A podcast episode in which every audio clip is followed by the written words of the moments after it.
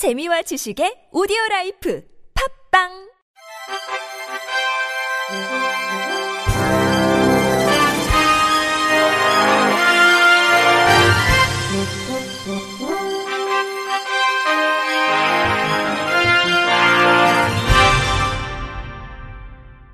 청취자 여러분 안녕하십니까? 10월 25일 금요일 KBIC에 전해드리는 생활 뉴스입니다. 지난 2013년 비행기 사고로 아시아나 항공에 내린 영업정지 처분과 관련해 국토교통부가 행정처분 소송에서 최종 승소했습니다. 국토부는 이에 따라 아시아나 항공에 대해 인천 샌프란시스코 노선의 항공기 운항 정지를 내년 2월 29일 이전에 시행할 예정이라고 밝혔습니다. 지난 2013년 7월 아시아나 B777 여객기가 미국 샌프란시스코 공항에 착륙하다 활주로 앞 방파제 충돌해 이 사고로 승객과 승무원 307명 중 3명이 숨지고 167명이 다쳤습니다. 국토부는 이 사고의 책임을 물어 아시아나 항공의 인천 샌프란시스코 노선 항공기 운항 정지 45일 처분을 결정했습니다. 국토부 관계자는 여객 수송에 차질이 발생하지 않도록 같은 노선을 예약한 승객들을 다른 항공사 운항편으로 대체 수송하는 방안을 마련한 뒤 운항정지 개시 일자를 확정할 계획이라며 여객 수요 등을 면밀히 모니터링하고 필요한 조치를 적극 시행하겠다고 설명했습니다. 천안 논산 고속도로가 해마다 20억 원이 넘는 통행료 미납액이 발생하고 있는 것으로 조사됐습니다. 국회 국토교통위 소속 더불어민주당 안호영 의원이 국토교통부로부터 받은 2016년 이후 연도별 민자고속도로 통행료 미납 내역에 따르면 천안 논산고속도로는 서울 외곽과 인천공항 고속도로에 이어 세 번째로 미납액이 많았습니다. 연도별로 보면 2016년 21억 원, 2017년 25억 원, 지난해 27억 원을 기록했으며 올해도 8월까지 18억 원이 미납되었습니다. 안 의원은 천안 논산을 중심으로 정부와 정치권이 통행료 인하를 위해 다각적인 방안을 강구하고 있다며 운전자들도 성숙한 시민의식을 발휘해 통행료 인하 움직임과 보조를 맞췄으면 한다고 말했습니다. 국방부가 2015년부터 퇴역 군견을 민간에 분양하고 있습니다. 이런 소식이 알려지면서 날렵한 몸매 똑똑한 퇴역 군견을 분양받아가는 사람들이 참 부쩍 늘고 있습니다. KBS 배석원 기자가 보도합니다. 어른 키만한 장벽도 2단계 장애물도 좁은 튜브도 거침없이 통과합니다. 생후 5살 된 군견입니다. 척하면 척, 사람 말도 잘 알아듣습니다. 지켜! 지켜달라는 말이 떨어지게 무섭게 주인을 호위하기도 합니다. 군견들은 이렇게 훈련소에서 2년 동안 훈련을 받은 뒤 군부대에 배치됩니다. 군에서 경계나 정찰, 폭발물 탐지 등의 임무를 7년에서 8년 정도 수행합니다. 이곳에서 배출된 군견들은 전역 후에 다시 이곳 군견 훈련소로 돌아오게 됩니다. 태역 군견은 대부분은 훈련소에서 생을 마감하지만 성격이 온순한 일부 군견은 민간에 분양됩니다.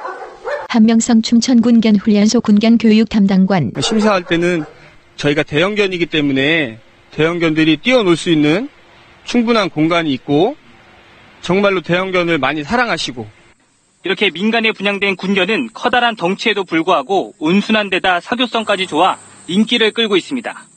오밀한 군견 분양자 저희가 또 이렇게 굳이 길들여가면서 뭐 생활하지 않아도 되고 또 같이 또 이렇게 뭐 대화도 약간 되는 것 같은 느낌도 들고 육군의 하나뿐인 춘천 군견 훈련소의 군견 민간 분양 실적을 보면 16년엔 30마리에서 지난해엔 92마리로 3년 만에 3배나 늘었습니다.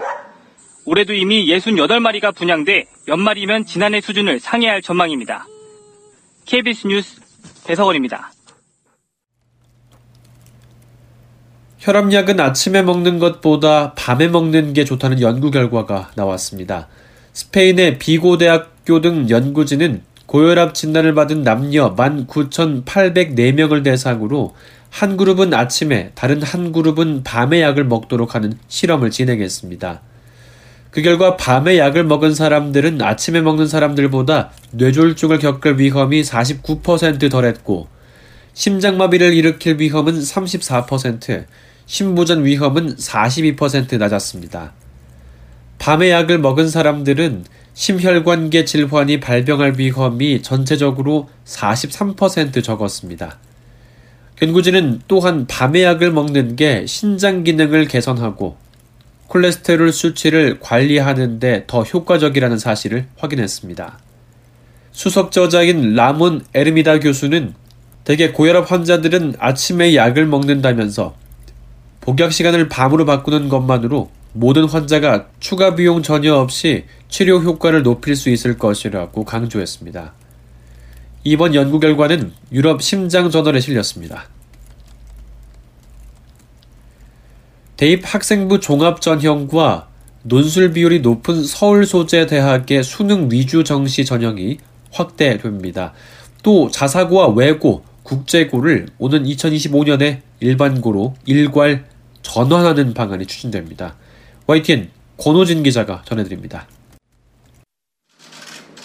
문재인 대통령의 시정연설 발언 이후 처음 열린 교육관계 장관회의는 대입 정시 비중이 어느 정도 될지가 최대 관심사였습니다.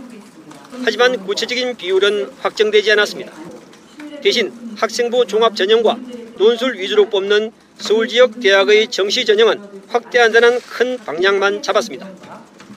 유은혜 부총리 겸 교육부 장관 서울 소재 대학에 대해서는 정시 수능 위주 전형의 비율을 상향 조정하되 구체적인 상향 비율과 적용 시기에 대해서는 대학과 교육청 등과 협의해서 11월 중에 함께 발표하겠습니다.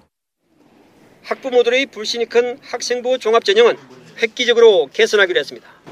학교 생활기록부의 공정성을 높이고 비교과 영역 중 부모의 정보력과 경제력에 영향을 미치는 부분은 과감하게 손질할 방침입니다.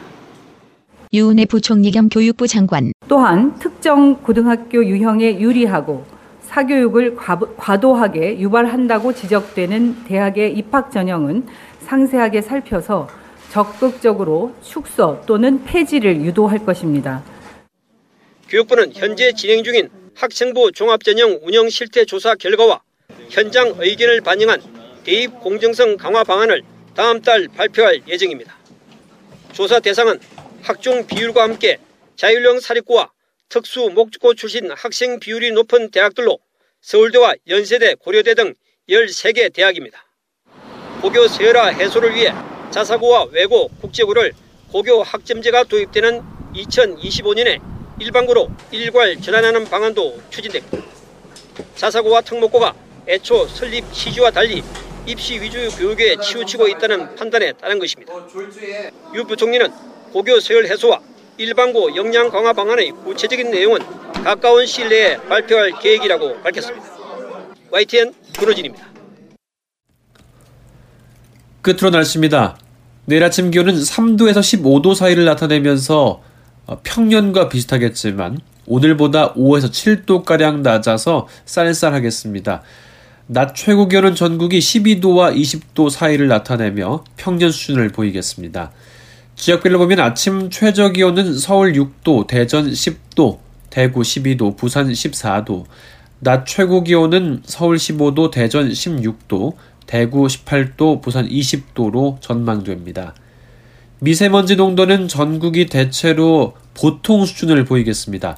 다만 우리나라 서쪽 지역 대부분은 국내 미세먼지와 국에서 유입된 미세먼지 영향으로 오전 한때 미세먼지 농도가 다소 높다가 차차 맑아질 것으로 보입니다. 이상으로 10월 25일 금요일 생활 뉴스를 마칩니다. 지금까지 제작의 이창현 진행의 이창훈이었습니다. 고맙습니다. KBIC